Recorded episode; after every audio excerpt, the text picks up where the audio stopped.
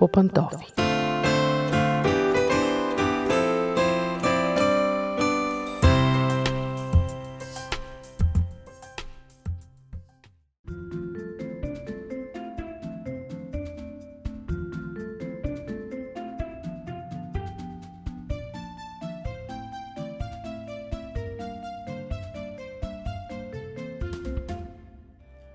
Здравейте, уважаеми слушатели! Аз съм Мира. Започва нашето семейно предаване.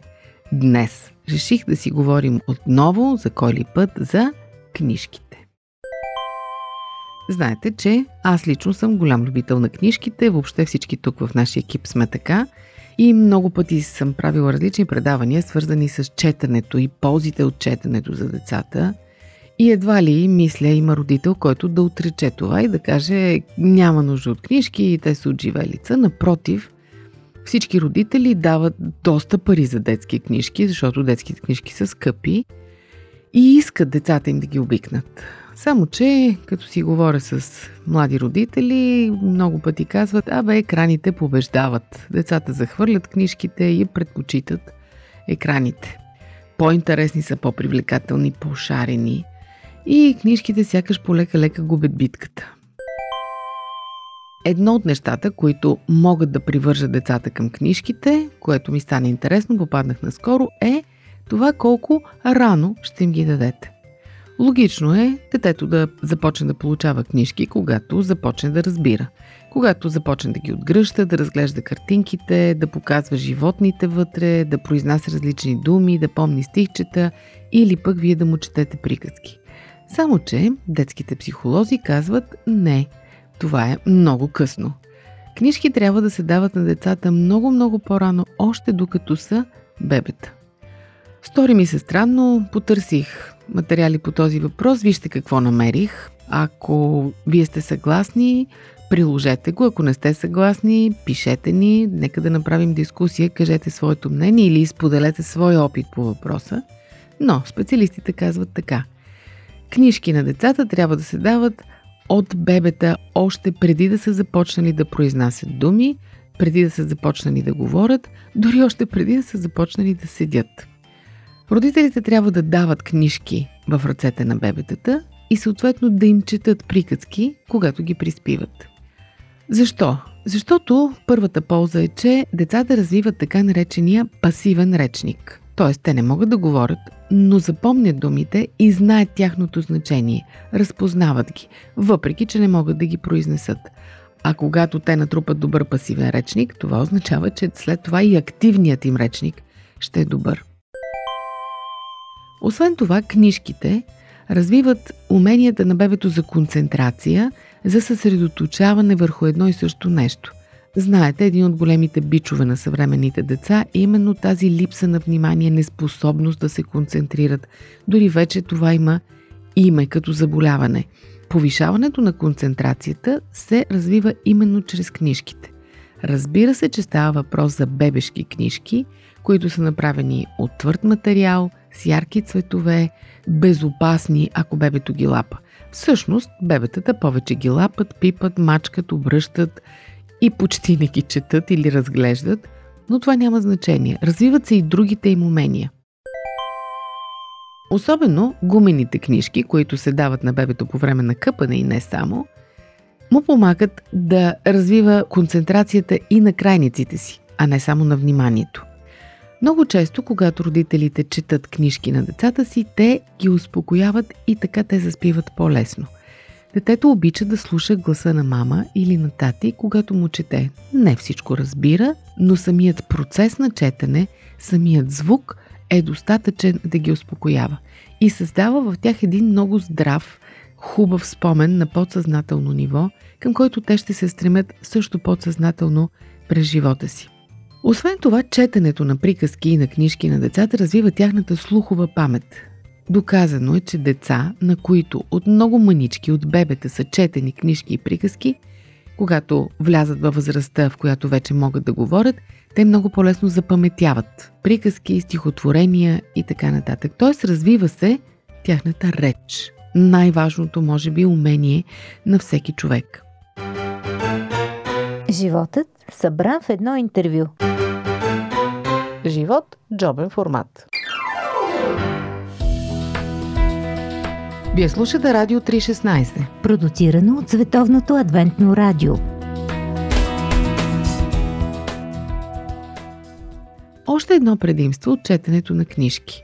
Мама и татко и бебето прекарват време заедно. Ако дадете на детето да изгледа същата приказка на екрана или да изслуша дори на аудио само, то е самичко с устройството. Но когато вие го гушнете и му четете, може да не сте актриса или актьори, да не четете така хубаво като професионалните актьори, но самото общуване между вас и детето е безценно. Това са скъпи минутки, които и майките обичат, и татковците обичат, и бебетата обичат. Така че, сгушвайте се вечер с бебето и му четете приказка. Нищо, че то не разбира, хленчи, разглежда си биберона, маха с ръце и крака или каквото и да било, то чува вашия глас как му чете различни неща. И още нещо, децата обичат повторенията. Така че не се притеснявайте, че нямате какво да прочетете тази вечер. Прочетете му същото, което сте му прочели с нощи. То няма да има нищо против, напротив ще се зарадва. Знаете, децата обичат да повтарят по 50, по 100, по 1000 пъти едно и също нещо. Така запомнят, така учат, така опознават света.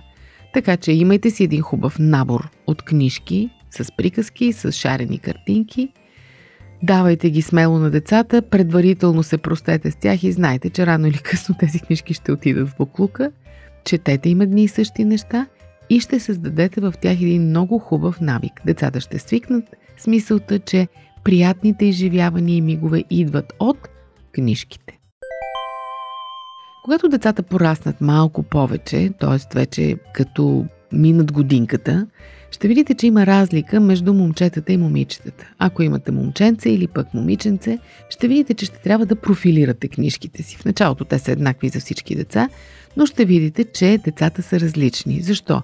Защото при момчетата двигателната активност е на първо място, така че за тях трябва да избирате точно книжки, свързани с някакъв вид дейност. Примерно книжки, които им помагат да имитират звуци, или пък имат разни движещи се елементи вътре, колелца, капачета и така нататък.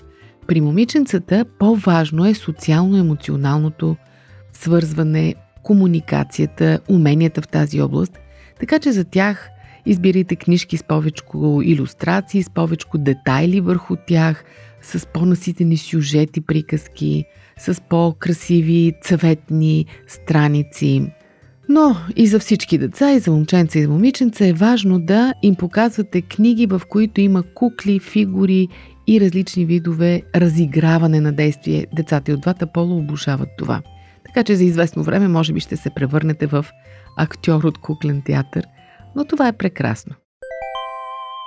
И още един момент, преди да завърша, това е възрастта, в която вие можете да запознаете децата си с Библията, с историите на Библията – с героите на Библията и с ценностите на Библията. Разбира се, ако сте християни и държите детето ви също да стане християнин, ето е прекрасната възраст, която да започнете това. Стига да се поинтересувате, има изключително много помагала в тази област, книги, фигурки за разиграване на куклен театър и така нататък. Освен това, когато детето още малко порасне, можете да обсъждате с него това, което сте прочели. Така пък развивате критичното му мислене.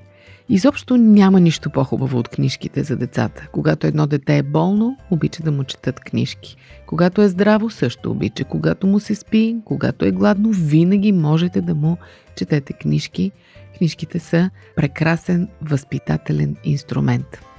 Знам, че не ви казах нищо ново, но исках да ви насърча в тази област. Не се отказвайте, не се предавайте в битката с екраните. Напротив, вие ще бъдете изключително благословени от това нещо. Детето ще ви бъде благодарно един ден.